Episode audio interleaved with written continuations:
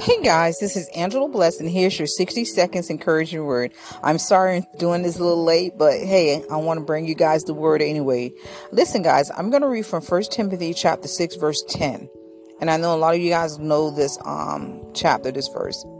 I'm reading from the ESV version, the English Standard Version. For the love of money is the root of all kinds of evils. It is through this craving that some have wandered away from the faith and pierced himself with many pangs, meaning sorrows in life.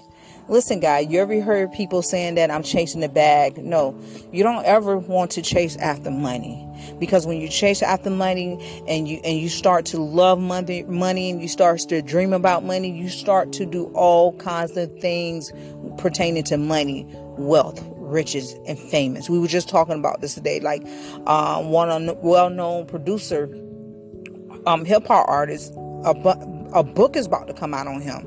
And everything's about to bust wide open and, and it comes out that a lot of these guys were sleeping with him just for the fame just to be famous just to have money.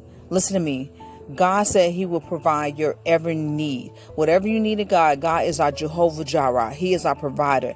Trust in Him. Bring your visions and your plans to Him. Talk to Him. Let Him know what you're in need of. And God will open the right doors for you just at the right time.